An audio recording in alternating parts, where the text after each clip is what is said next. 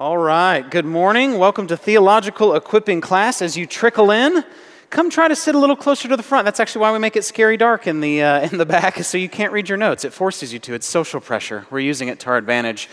Uh, today we're talking about just war theory, which is not like, oh, what is that? It's just war. In fact, I'm going to erase this little exclamation point because that looks a little too, uh, too aggressive uh, for this topic. But let me pray, and then I'll tell you what we're going to be talking about. And uh, we've got a lot to learn. You've got a lot of notes, and so we're going to have to move quickly. So I can't tell as many jokes and such as I normally do. We just got too much material. But let's pray, and then we will get into this topic. Dear God, we thank you for your word. We thank you that your word has not just uh, told us how to be saved by trusting Christ, but you've told us everything you require us to know whether it's about how government should work, whether it's about what we should think in this case of the use of violence, whether it's about uh, how to raise our families, whether it's about how to uh, love lost people, whatever it is, you have given us not all the information in the world, but all the information that you require us to know in your word. So we pray that we would continue to believe in the sufficiency of Scripture as we address this topic this morning. It's in Christ's name that we pray. Amen. All right, well, today let's talk about just war theory. Over the next few weeks, we're going to be doing a lot of Christians and violence stuff because these are big uh, social and political issues. So we're going to talk about when can Christians go to war today.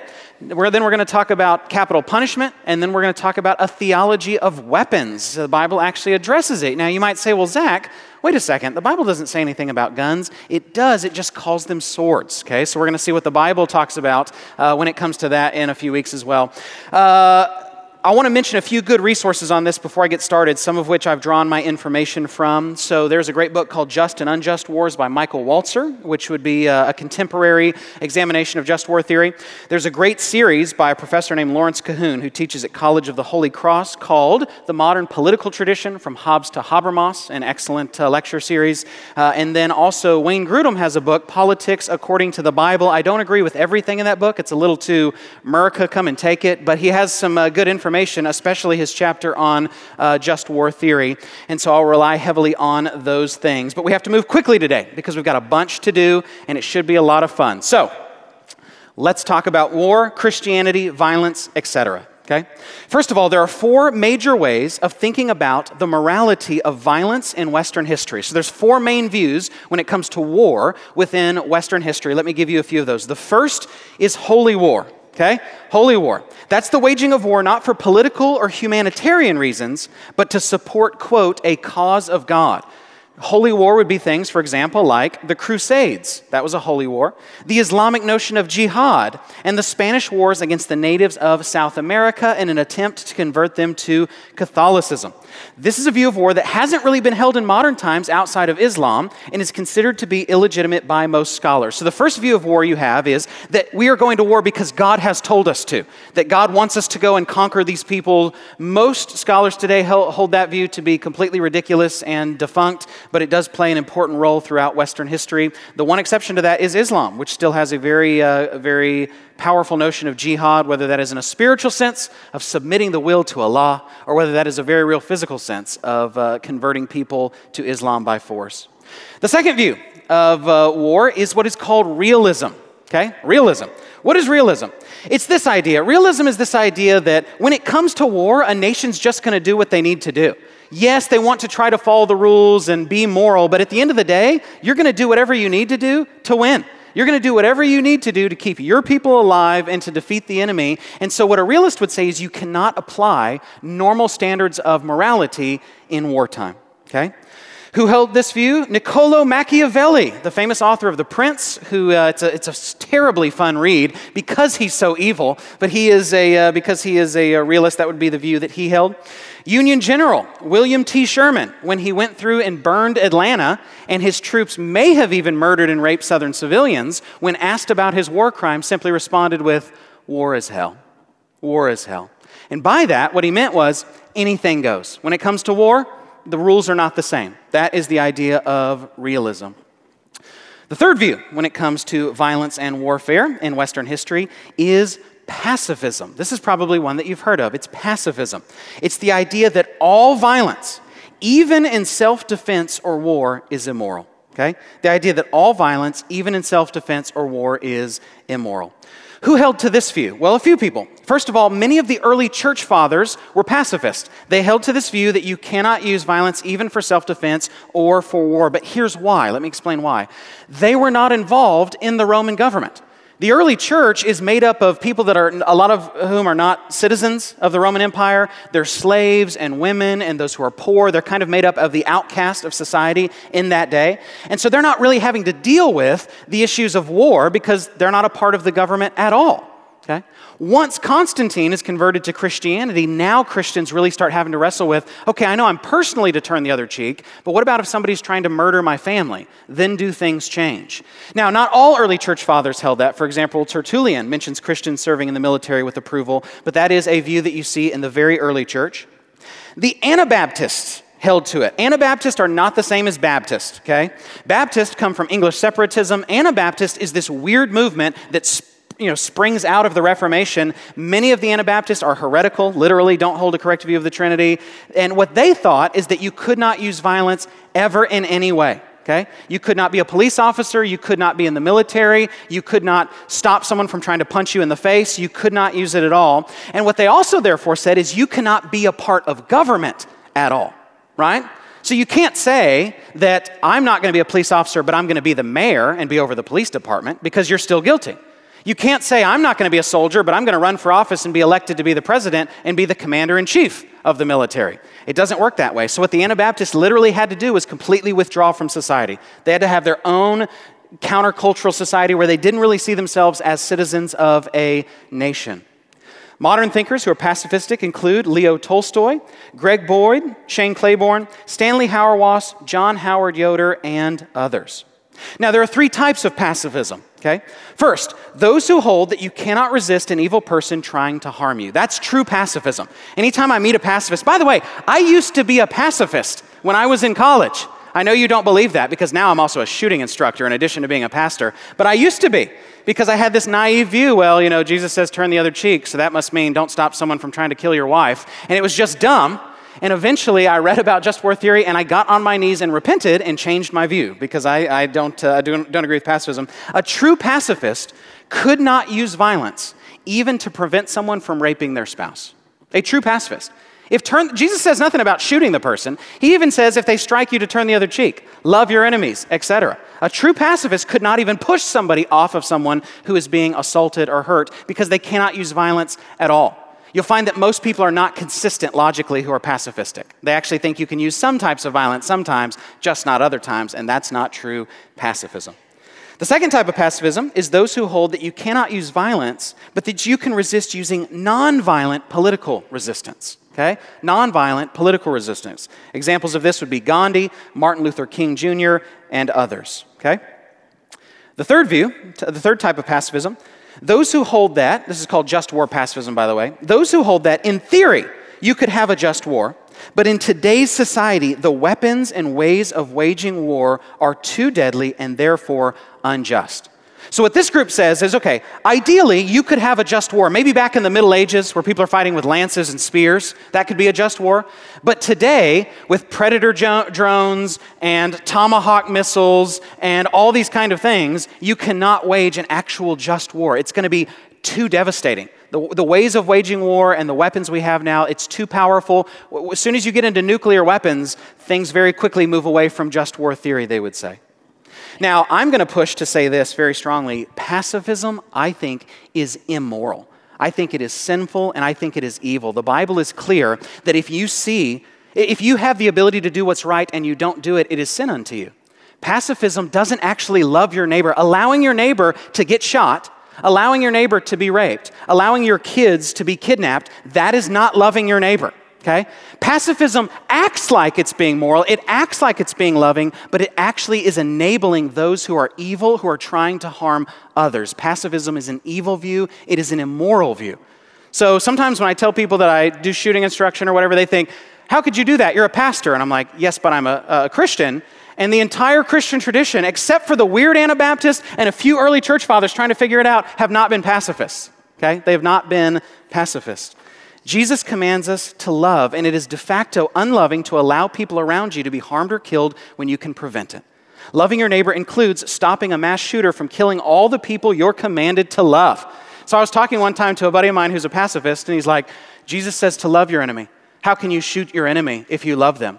And I said, Well, what if I'm in a movie theater and I have 100 neighbors around me, and one of them is trying to kill all my 100 neighbors? Am I not to love that 100? Am I not to love them? Yes, you love your enemy, but not at the expense of loving other people too.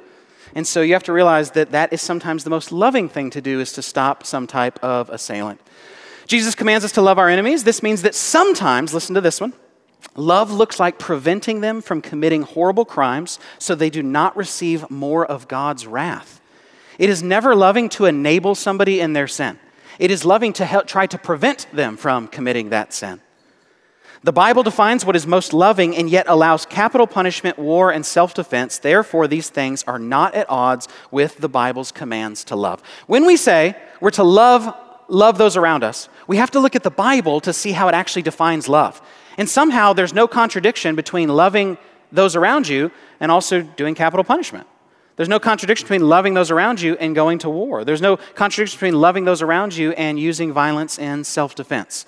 So, the view that I'm going to support, the view that I now hold, which I used to not hold years and years ago, is just war theory. Okay? Just war theory. That's what this lesson's primarily going to be about. So, you've got holy war. God told me to kill you. You need to stay away from that. That gets weird real quick. You've got realism. I can do whatever I want. It's war, you know. Who cares about war crimes? Stay away from that one. You've got pacifism, allow people who are weak to be destroyed by people who are stronger and don't help the weak people. That's unloving. That's not a Christian view. The historic Christian view when it comes to violence is what is called just war theory. What is just war theory? There are justifiable times to go to war, but the war must meet certain criteria and must be waged in a humanitarian way. This view does not seek to prevent war, but to limit war. Uh, just war theory is just an expansion of the idea of self defense. I can't just assault you because I'm mad at you, but I can use violence to protect myself once you've already assaulted me. What this view does is it takes that personal self defense ethic and it reads it onto an entire nation. That you cannot go to war just to have your own glory like Rome did. You can't go to war just to conquer somebody for their resources or something like that. But you can use war to protect your people from an aggressor. It's basically a defensive view of war. Things to know about just war theory.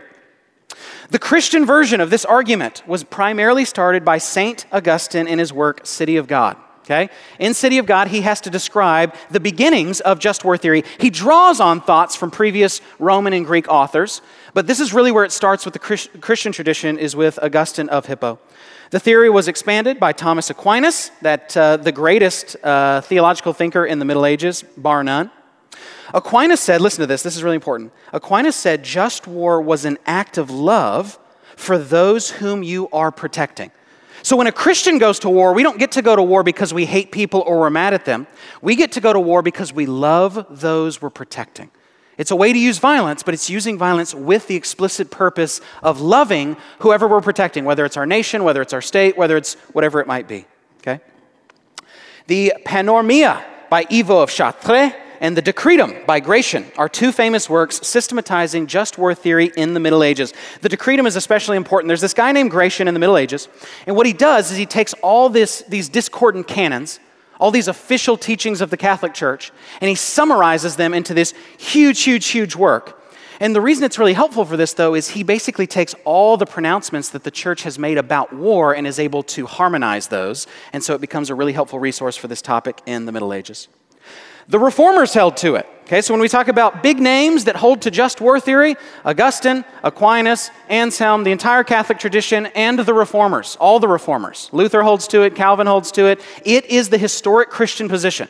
If you don't hold just war theory and you're a pacifist, great. You're outside of the norm of Christianity, Protestant or Catholic. Okay? Protestant or Catholic. It is the position throughout the majority of Christian history Listen to this next interesting point. Originally, it did not apply to civil war or revolutionary war. We'll see why in a second when we get into the rules of just war theory, is that it has to be declared by a competent authority, and a rebellious group is typically not seen to be as a competent authority. And then lastly, it was adopted as international policy by many modern nations in the 1800s, including the United States. Just war theory, though it's a Christian position, is officially the military position of the United States. Okay? We're not just going to go bomb someone and take their land because we just want to have some sweet expansion up into Canada, although it'd be so easy to take Canada. They come at us with their maple syrup and their hockey sticks. That's not going to cut it, right? You can't do that, though. It has, to be, uh, it has to be to protect others. Let me give you some great quotes. Augustine says, We do not seek peace in order to be at war, but we go to war that we may have peace. Be peaceful, therefore, in warring, so that you may vanquish those whom you war against and bring them to the prosperity of peace. Okay?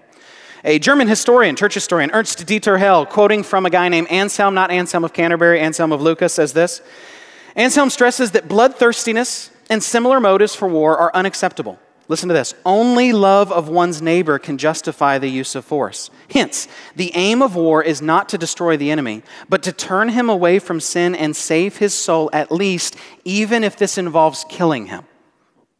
Sometimes the most loving thing to do is not to allow the mass shooter to continue killing people. That's not the most loving thing for the people, and that's not the most loving thing for that shooter. The most loving thing for both of them is to stop that. Martin Luther says this, and he writes this against the Anabaptists, these weird radical groups that are saying, we don't need any military and we don't need any weapons and we're just going to be peaceful and we're just going to live in church and people just won't be sinners. Here's what Luther says to that kind of dumb thinking. If anyone attempted to rule the world by the gospel and to abolish all temporal law and the sword on the plea that all are baptized and Christian, and that according to the gospel there should be among them no law or sword or the need for either, pray tell me, friend, what would he be doing? He would be loosing the ropes and chains of the savage wild beast and letting them bite and mangle everyone, meanwhile insisting that they were harmless, tame, and gentle creatures. But I would have the proof in my wounds. Just so would the wicked, under the name of Christian, abuse evangelical freedom, carry on their rascality, and insist that they were Christians, subject neither to law nor sword, as some are already raving and ranting. For those that say, because we're Christians and we won't need swords in the new heavens and new earth, right? We'll beat our swords into plowshares and our spears into pruning hooks, therefore we don't need them now. That argument is crazy. That is an overrealized eschatology. You know some things that we won't need in eternity that we need now? Doctors, lawyers, the Sun, S U N, won't have that in eternity, according to Revelation, but we certainly need it now, right? Hospitals, cancer treatments, guns, whatever it is. And so, what Luther is saying is they have an overrealized eschatology. We're not just under Christ, we're under Christ and under the state. That's part of what it means to be a Christian, okay? Let me give you preliminary uh, propositions about violence in the Bible. A few things here. Number one, your view of capital punishment, and Jeff will talk more about capital punishment in another lesson, so I don't want to say too much about it here. I just want to say this your view of capital punishment is logically linked to your view of killing in war. Capital punishment is where the state kills domestic criminals. Warfare is when the state kills foreign criminals. You have to hold the same you, you have to hold this view on both. So I've met Christians who say, I'm against capital punishment, but yeah, go military. And I think those are the same thing. Okay? When the state kills domestic criminals, that's called capital punishment. And when the state kills international criminals, that's called war. But your view on those two things has to be logically linked. Second thing, not all violence is bad. he said it. He said it out loud in a Christian church.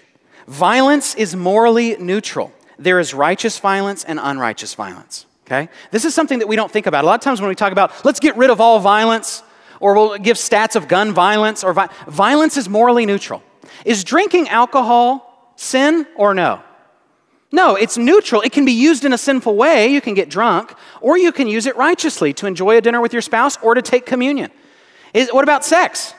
Also morally neutral. It can, be, it, it can be used outside of marriage and then it's sin, or it can be used inside of marriage and it's good and God glorifying. The same is true with violence. We have a tendency to think all violence is bad, and that's not true. There's righteous violence and there's unrighteous violence. Okay? Murder and killing are not the same thing. Uh, how, so, so I'll give you an example. The Nazis in World War II were using unrighteous violence. How did we stop them? Was it through conversation? Was it through just trying to really understand and really sympathize with them? No, we used superior violence. But ours was justified because they were on the wrong side of the issue.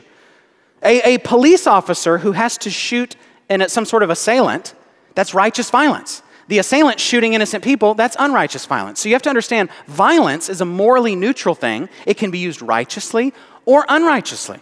It can be used even against Christians if they're acting in a way where they need to be uh, killed, right? In the Old Testament, the, God's laws about capital punishment, uh, punishment is for Israelites.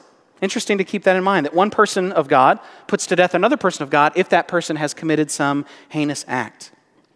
Number three, the Bible allows for righteous killing, but not unrighteous killing. You ever had somebody say something like this to you?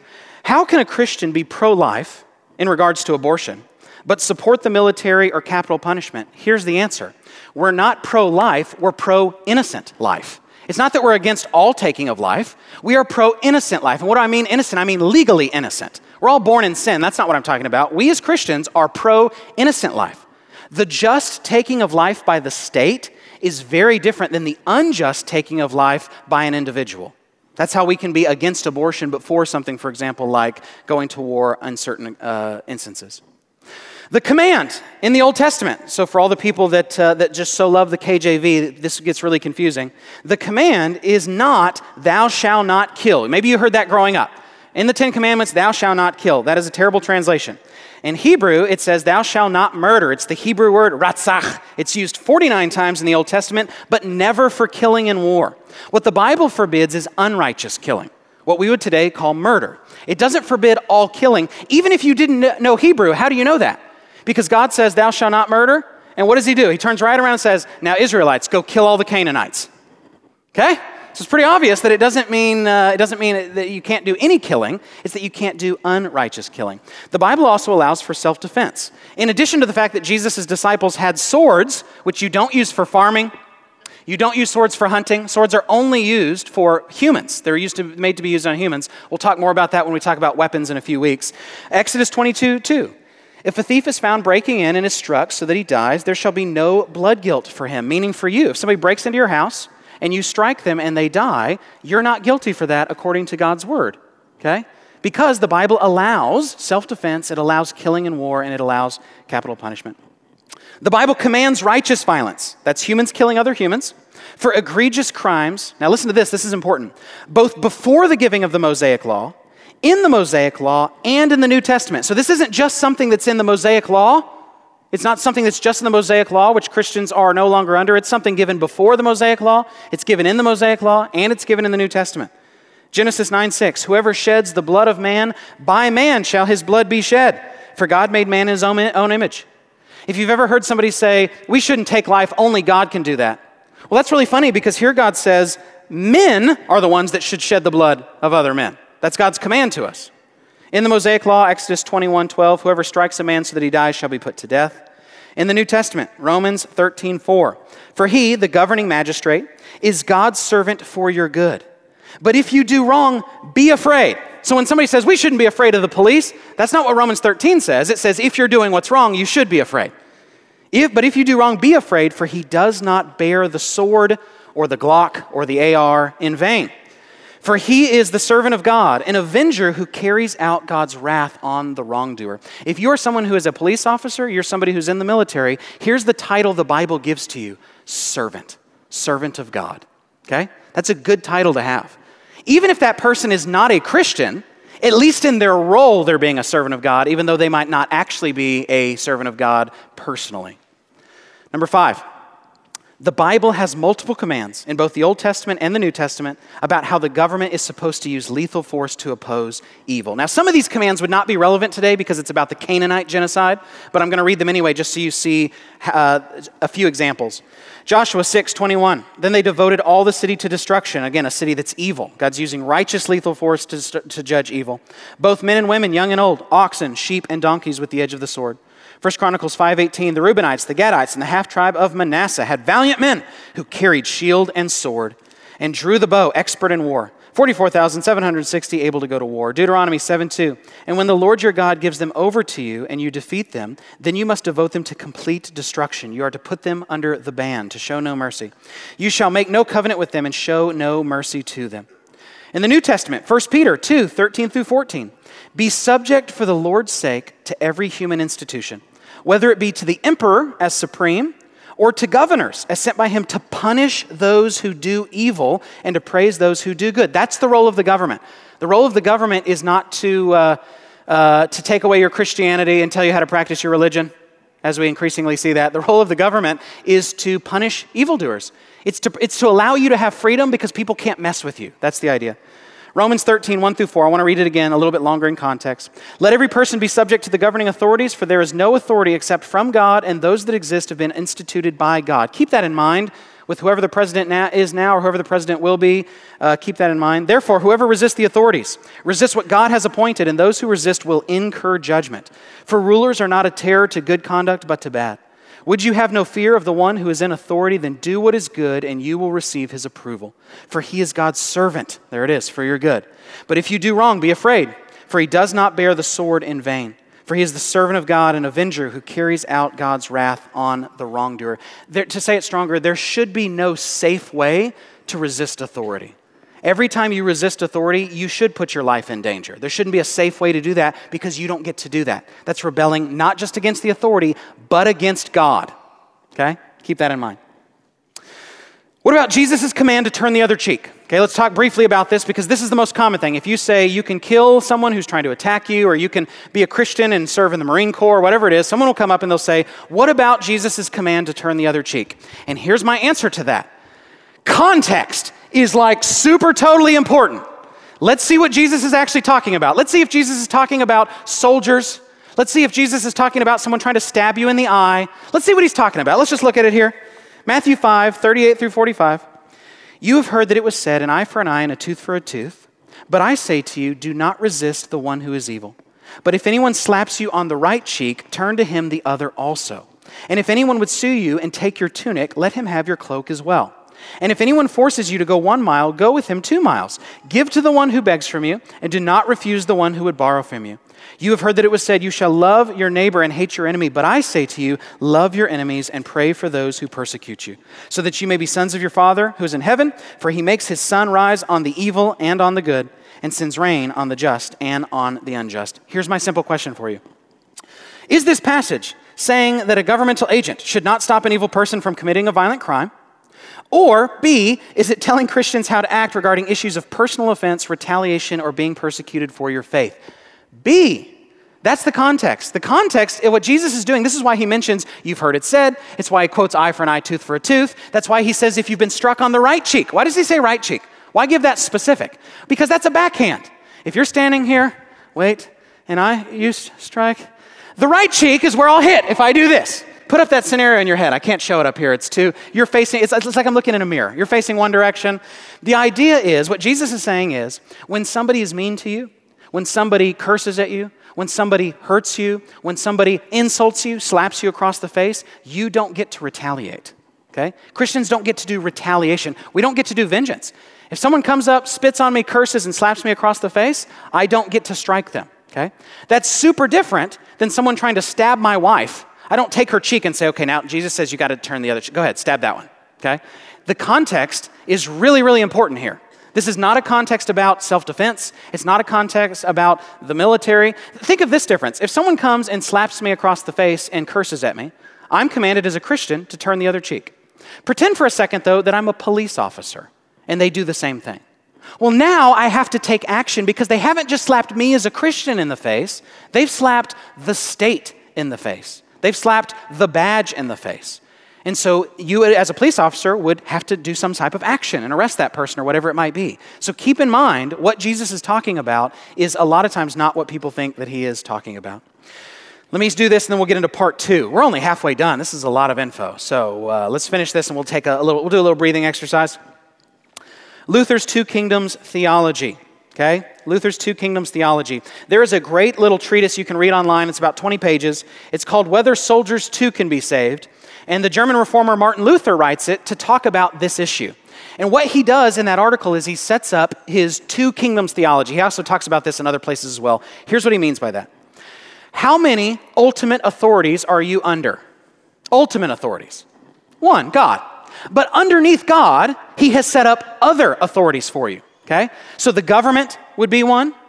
Your boss at a job would be another. If you are a wife, your husband would be another one. If you're a kid, your parents, etc. So God's the ultimate authority, so everything has to submit to him. But you're rebelling against God when you also don't submit to these other authorities that he's put into your life. And so what Luther is going to say is that the Christian is under two kingdoms. He's under the kingdom of the state and he's under the kingdom of God, and both of those are true all the time. Okay? The primary hat he wears is his churchman's hat, right? But he also wears another hat underneath that, which is his statesman's hat. And you always have to ask, which hat is he wearing at this time? Okay? I'm sorry, he's always wearing both. What hat is he acting under at this time? That's confusing. Let me say it another way. I'm a Christian, and I'm also an American citizen, okay? When I baptize, do I do that as a Christian or in my role as a, an American citizen? Christian. When I evangelize, do I do that in my role as a Christian or American citizen? Christian. Uh, if I were to join the military and go to war, would I be fighting on behalf of Parkway, the Parkway Church, right? Like I've got morale patches that have Parkway gear on it, and I'm like, yeah, let's kill these guys. Or would instead I be fighting on behalf of the state?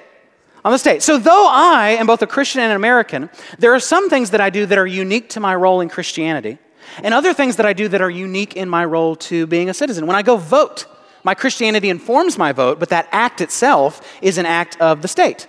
And so you have to keep in mind, because you're both an American citizen and a Christian, there are certain acts that are unique to some of those individual roles, though you personally are always both those things. Okay? Though you personally are always both those things. So that's a lot of information, but uh, I would encourage you to read that little, uh, that little tractate. He talks about how you can even be a Christian hangman. You can be a Christian executioner and still sleep well at night. So, everybody take a big breath. Oh, that's a lot of information. And that was our whole breathing exercise. Let's move to part two. Just war criteria. So, what we just did is we gave kind of an overview of just war theory and violence. And now I want to give uh, what that actual criteria is. So, as Christians and theologians and such throughout the centuries have gotten together to talk about what, what criteria does a war have to meet for it to be just? So, if Christians by and large agree that there are times that Christians can use violence, in, for example, going to war or self defense, what are the criteria for those? What is a just or an unjust war? You understand how important this is. If you're a Christian in North Korea, one of the like three of them, okay? If you're a Christian in North Korea, you can't just go fight for the military just because that's your government, because that military might be involved in unjust fighting. It might be involved in something that is evil, okay? So whether or not you're sinning against God when it comes to war simply comes down to this issue. Are you on the right side of this issue? Are you on the correct side of this issue? If you are, God is on your side and you, your fighting is is righteous. But if you are wrong, God is opposing you, and you are rebelling against Him and killing others in war crimes. For the nation that is wrong, every person they kill is a war crime in God's mind. Every person they kill is a war crime in God's mind. So it's very important to get it right. So let me give you some of these criteria. First, what criteria do you have to have to go to war within the Christian tradition traditionally? Okay? This is called jus ad bellum, the right to war. What moral, moral requirements must be met before you can go to war? Let me give you a few. First, just cause. Okay? Not meaning just cause I want to. That's not what I mean. What I mean is you have to have a, a reason to go to war that's morally righteous. Is the reason for going to war a morally right cause? Okay? Number two, competent authority. Has the war been declared? Not simply by a renegade band within a nation, but by a recognized, competent authority within the nation. Okay? That doesn't mean that smaller groups in a nation cannot declare war. They can, but it has to be a legitimate group. It can't be just some band of criminals or something like that. It would have to be, you know, the Republic of Texas or something like that. Comparative justice. Is it clear that the actions of the enemy are morally wrong and the motives and actions of your own nation are morally right? That's important right intention? Is the purpose of going to war to protect justice and righteousness, or is it to rob, pillage, or destroy another nation? Okay? You can't go to war like a pirate. As much as I like pirates, you can't go to war like a pirate. It has to be for righteous reasons. Last resort. Have all other reasonable means of resolving the conflict been exhausted? Have all other reasonable means of uh, excuse me, uh, have all of the reasonable means of resolving the conflict been exhausted? Try to do diplomacy first. Try to calm them down first. Try to do anything else. War is awful. You don't want to go to war, okay? But you can if it's a last resort. Probability of success. Is there a reasonable expectation that the war can be won? Is there a reasonable expectation that the war can be won? Proportionality of pro- projected results. What does that mean? Will the good results of a victory be significantly greater than the harm and loss involved? Okay? Right spirit. This one is uniquely Christian. Is the war undertaken with great reluctance and sorrow rather than with a delight in war? So I've got a buddy who's a Navy SEAL, and we talked about this. It's, it's a strange thing to be in special operations and be a Christian because ideally you go in and you be excellent. You kill the enemy quickly, you use all your training, you use all your tactics, you put them down very quickly, and you've done nothing wrong. You've served God in so doing. But then when you go back to your barracks, you get down on your knees and you weep and you ask for Jesus to come quickly. That's the tension of, uh, of using violence as a Christian. You know that it's right and you can be good at it. Doing all things to the glory of God includes being good at war, okay? But it also means that you realize the world's not supposed to be this way. The only reason that uh, soldiers have a job is because the world is broken, because the world is broken. Now let's look at what you have to, what requirements you have to meet within the war. Okay, so that, that, what we just went over is what you need to go to war, to declare a war. What happens when you're already fighting? What are the moral requirements there? This is called jus in bello, the right in war, opposed to right to war, which is what we just looked at. What moral requirements must you keep while you are fighting in war? A few things here. First, proportionality in the use of force. Will no greater destruction be caused than is needed to win the war? Okay? That doesn't mean you cannot overwhelm the enemy. You can. The idea, though, is you can't just nuke the whole country and be like, there, we did it. Okay? No greater uh, uh, destruction than is necessary. Discrimination between combatants and non combatants. Insofar as it is feasible to the successful pursuit of war, is adequate care being taken to prevent harm to non combatants? This is a unique thing in just war theory.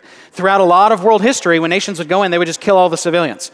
That's obviously not an option for Christians. We have to distinguish between combatants and non combatants. You can tell when you're in a war, for example, on terror, how much more difficult that becomes because they're not wearing uniforms and they're not under some type of competent authority, etc. Avoidance of evil means. Will captured or defeated enemies be treated with justice and compassion? What about coercive methods, i.e., torture? Okay, we don't have time to do a theology of torture, although that sounds like it would be torturous. Uh-huh. Uh, but uh, if you want more information, uh, don't email me because it's a really long answer, and I'd just rather have coffee with you and talk about it. Okay. Lastly, good faith. Is there a genuine desire for restoration of peace and to eventually live in harmony with the attacking nation? Notice that, that once the enemy has been disarmed, once there is peace, we as Christians are called to forgive. So we can't just hate that people group forever or something like that. We're called to actually try to reconcile with whatever group that is after the fighting is over. Now, this last part is very unique to the modern era. So, when you look at traditional treatment of just war, they only talk about the right to go to war and right in war. They don't have this last section. This is more of a modern notion, but I think it's helpful. What are you called to do in just war? After the war is over. This is called jus post bellum, the right after war. What moral requirements must you keep after the war has ended? A few things. First of all, discrimination. In trials after the war, are you discriminating between leaders, combatants, and non combatants? As non combatants usually should not be punished after the war. So, after World War II, you can put the Nazis on trial at the Nuremberg trials. What you can't do is sentence someone to death who simply worked in a German factory that made metal that was used for the tanks. Okay? You have to distinguish. The whole nation is involved in that war but there are differing degrees of culpability. For you actually to work for the SS and try to kill Jews is very different from you being somebody who's packing meals for the Germans or something like that. Okay? Respect. Are you honoring the people, rights, and traditions of the defeated culture? The goal is not to make that culture your culture. You have to keep a sense of honor for that defeated culture's, uh, some, of, some of their cultural aspects that are not obviously the ones you went to war over. Proportionality and publicity. This is important. Are the penalties and restitution imposed on the defeated nation fair? Has peace been publicly proclaimed? Both of those are important. If your sanctions are too strict on that nation, you know what they'll do? They'll come back in a few generations with a vengeance because you were too heavy handed. Additionally, you have to proclaim that the war is over. You have to proclaim that we should be working towards peace so everyone knows. Every once in a while, you'll hear that story of some guy who like was fighting in the Vietnam War and then got lost in the woods, or the jungle rather. I say woods because I'm from Texas. And then, like, the war's been over for like 15 years, and finally he wanders into some village and he thinks it's still going on. Those stories are crazy, but they happen. It's very important that the whole world is not like that. It's very important that everybody realizes the war is over. Okay? Punishment. Are you fairly punishing all combatants on both sides who acted immorally for the nature of their crimes? Meaning, if someone's committed a war crime, they should be prosecuted. If someone for your own nation has committed a war crime, they should be prosecuted as well. See, we as Christians, in caring about justice, you can't just care about justice on one side. That's called partiality. You have to care about justice on both sides. Anytime an injustice is done, you have to critique both sides. People don't like that. Our culture only likes critiquing one side of an issue. You have to critique both sides, and the same is true in war. Rehabilitation. Are you seeking to help the conquered people rebuild and re educate their society? Okay, you can't just devastate them and then their kids are hungry and you have food and you do nothing. You have to help them. It's similar to how, after a police officer, if he is required to shoot somebody and that person drops their weapon, what does the officer do? He runs up and administers aid. Think about how loving that is. This guy just tried to kill me, but now that the threat's over, I reholster and I go and I put in, you know, gauze and tourniquets on or whatever I need to do. It's the same kind of way in war. We've destroyed this nation, but now that the war's over, these are fellow humans, and they have kids, and they have fears, and they have insecurity, they have needs. Let's try to help them with those needs. Lastly, follow up care and education are the mental needs of soldiers, especially PTSD, being addressed, and our military leaders learning lessons from the war. Wars, you, you, should always learn a ton of lessons from a war that you can make the war the next time that much better. And by better, what I mean by that is where you don't make stupid mistakes, where there's not more loss of life than needs to be, where your techniques and your tactics and your training and then you're you know, helping people decompress, it should always be better from a previous war than, uh, than it has been in the past. Okay? That's a lot of information. That's why we have the notes. These notes will be up online. I know it's a bunch uh, of information to go through. Let me go through some other questions about just war theory, and then we will have, I think, Jared Lawson come up and do some questions. A few things. According to just war theory, is it a war crime if you accidentally kill civilians? Now, this might surprise you, but the answer is no. The answer is no. If you are going to war and you are a bad guy shooting at you and you shoot at that bad guy and the round goes through him and hits an innocent person behind him, you have not committed a war crime. It's tragic. It's sad. There's no way to avoid collateral damage in war, period. There will always be civilians who get killed. There will always be non combatants who get killed, even if you're not trying to do that. That doesn't actually break the tenets of just war theory. So if anybody ever says, well, we did this military operations and some people accidentally died, that doesn't break just war theory, okay? However, if civilians are intentionally targeted, that is a war crime. Okay? You cannot just be angry. You cannot do, sometimes what was done in Vietnam where a soldier would just kind of go crazy, burn a whole city, and shoot some people, okay, that are not combatants just because they're so mad. You can't do that. That would be a war crime. Are guerrillas or rebel groups a legitimate fighting force, according to just war theory? Actually, they can be, but they have to meet certain criteria. One, they have to be under responsible command. So you can have some sort of guerrilla group. You can have some sort of uh, you know, national resurgence to fight against the enemy trying to attack you. You can have some sort of militia, if you want to say it that way. But they have to be under responsible authority. It can't just be a bunch of guys. There has to be a clear hierarchy, a clear structure. They have to be taking commands from somebody. Number two, they have to be controlling some territory. Okay, I can't just get a bunch of groups and us start a gang and go wherever I want in the United States just trying to impose my rule. Okay? You have to have some type of territory. And then lastly, they have to be carrying weapons openly because that is seen as kind of the international signal for being a military when you don't have uniforms. Okay? So if, let's say, some country that's poor gets invaded by some attacking nation, and that attacking nation is evil, they have a right, those people, even if they're not, you know, uh, in the official military, to create their own little guerrilla groups, have authority, openly carry weapons, and protect some area, and that is seen as legitimate under just war theory. Okay? Note, using IEDs is not just according to just war theory. So every time uh, an American is killed by an IED, an improvised explosive device, you see this a lot on the news where a soldier will step on one or one will go off as a Humvee drives over it or whatever. Those are literally war crimes every time they happen. That's why they're done by terrorists. Okay, They're, they are war crimes every time they happen. Number three, is preemptive war legitimate within just war theory? What is preemptive war? It's this a nation is about to attack us, and we know it, but we need to take the first strike. Okay, Israel did this uh, a while back in the, uh, was it the, don't quote me on this. Israel's done this a bunch. They do a bunch of preemptive uh, kind of strikes. It's this idea. Let's say that America knows that tomorrow, North Korea or Russia or whatever, they're going to attack us and they're going to attack us hard. Can we attack them first today, according to just war theory? The answer is yes, assuming that you've correctly assessed the situation. So the answer is yes, but you better dang well sure be right, okay? Or else you're the aggressor, or else you're the bad guy, okay? So if you know, it's kind of like if someone was running at me with a knife. They haven't gotten to me yet, so I can shoot them as they're running because they're going to do it. Okay? So, though I have done the first actual strike, their strike was coming. In the same way, if a nation is about to be attacked, they can make the first strike as long as they're right. If you're wrong and that nation was not going to attack you, then all of a sudden you are the one that's the aggressor. All of a sudden you're the one who unrighteously used force, okay? Is preventative war legitimate in just war theory? It is not. What is preventative war? This is I'll give you an example. Launching a war to prevent someone from becoming president who might later become a threat. Okay? So let's say there's some terrible guy out in Iraq or whatever, and we realize that if he gets elected president, we're going to have to go to war in 20 years. You cannot go to war with Iraq today because this guy might rise up through the ranks and we'd have to go to war in 20 years. You can't do it that way, okay? So there is this, there's something about the urgency of preventative war which makes it different than, I'm sorry, preemptive war that makes it different than preventative war. Number five, are there times when extreme violent measures such as area bombing and using banned weapons are actually allowed in modern just war theory? And the answer to this is yes as well. Let me give you an example. Michael Walzer, who's a uh, just war theorist I mentioned, probably the most famous modern one, says that there are times in a supreme emergency that area bombing, that's where you're bombing a huge area, including where there might be civilians, and using banned weapons may be allowed. Example, when it looked like the Germans were going to win World War II, area bombing was allowed by the British. But once it was clear that the Axis powers were not going to win the war, then it became unjust. Okay? So now we've moved away from the, you know, in, in ch- uh, church history, they don't have to talk a lot about area bombing and nukes and stuff.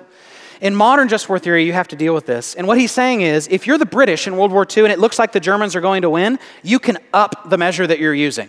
You can do things that typically wouldn't be okay because it's a supreme emergency. If you don't do them, your nation can be destroyed. But once it's clear that the Nazis are going to lose, then you can't keep doing all these type of bombings that could kill a bunch of civilians or something like that because there's not the need for it. It's not an extreme emergency. Number 6. Does violence just beget more violence? Sometimes you'll hear Christians say that. Again, that doesn't distinguish between righteous and unrighteous violence, okay? Righteous violence does not beget more unrighteous violence. In fact, it suppresses it. It's, that's, that's how you stop unrighteous violence, okay? I know we, we like to think that we can just reason people out of crazy. It doesn't work that way. I had a conversation with a buddy of mine who's a former police officer, and we were talking about this, and he said, I'm hearing a lot on the news about how we should just be slower, and we should try to counsel the people, and we should really try to engage with them. He said, You try counseling somebody who has a mental illness. You try counseling somebody who's hopped up on meth and is charging at you. It doesn't work that way, okay? People are evil, and violence does not beget more violence. Uh, violent, righteous violence is what stops unrighteous violence. You sometimes hear this with uh, parents with their kids. Well, I don't want to spank my kid because he hit somebody, because my kid hit somebody, so I don't want to hit him. And you don't realize there's, again, unrighteous hitting and there's righteous hitting, okay? A spanking that is discipline, that is not abusive, is righteous. But what your kid is doing when they push a kid down on the playground because they took their toy is unrighteous, okay? So you shouldn't be teaching your kid never to hit. You should be teaching your kid when they can and can't hit, okay? Just like you should be teaching your kids when they can and can't use violence. There's a difference there. We need to have more nuance as Christians. Shouldn't you just pray instead? Okay? I've talked to people and I say, This is the view on just war theory. And they say, Zach, if somebody broke into my house, and they do this fake piety, this like overly weird spiritualized thing. If someone broke into my house, you know what I'd do? I'd pray. And I say, Great. You know what God would judge you for on Judgment Day? That you didn't do what He's asked you to do. When your child is sick and has to go to the ER right then, God has not asked you to stop and pray. He's asked you to get your kid to the ER. You can pray on the way. Okay, if somebody's right there trying to kill your family and you don't try to stop them, you are enabling them. Don't write off this weird fake view of piety. Holiness is doing what God's commanded you to do. And when He's commanded you to protect your family, that's what you should do. And so uh, you'll sometimes see people that make it overly weirdly spiritual. The Bible is clear that if somebody says, I need food, you don't say, I'll pray for you, be warmed and well fed. You feed them. If somebody's hurt, you take them to the hospital. If somebody's attacking somebody, you stop them. You don't have to pray, as Jeff said in an email, which is great, you don't have to pray about the things God's already told you to do. Lastly, can just war theory be applied in the case of revolution or civil war? Answer, we're not going to answer it because Jared Lawson has a whole lesson on it. He already did. Womp womp. So you have to listen to Jared's lesson if you want to know how this relates to uh, civil war or uh, revolutionary war. So let me uh, pray for us, and then Jared's going to come up to answer some of y'all's sweet war questions. Almighty God, I confess that the Bible says that one of you are, uh, in describing you, that you are a man of war, that nobody is more violent than you. You are the one who kills your enemies, and you sentence those who don't know Christ to eternal violence and condemnation.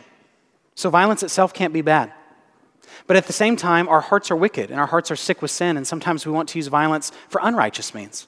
So I pray for both kinds of people in here. There are several people in here that, would, that want to get into a fight, that want to get into a shooting, that want there to be war. For those in here that are war hungry, would you change their hearts so that they might be people that want peace, that love their enemy, that turn the other cheek? For those in here that might be more pacifistic and think that all violence is bad, or think that it's wrong for Christians to serve in the military or something like that, I pray that you would lovingly rebuke them as well. That you would let them know that sometimes the most loving thing to do is protect those who are weak under your care, which sometimes is an entire nation. So, would you be with us? We thank you for your word. We thank you for guiding your church throughout history and thinking through these issues. We long for the day when we will beat our swords into plowshares and our spears into pruning hooks, and our hands will learn more, war no more. We ask that that day would come quickly. In Christ's name, amen.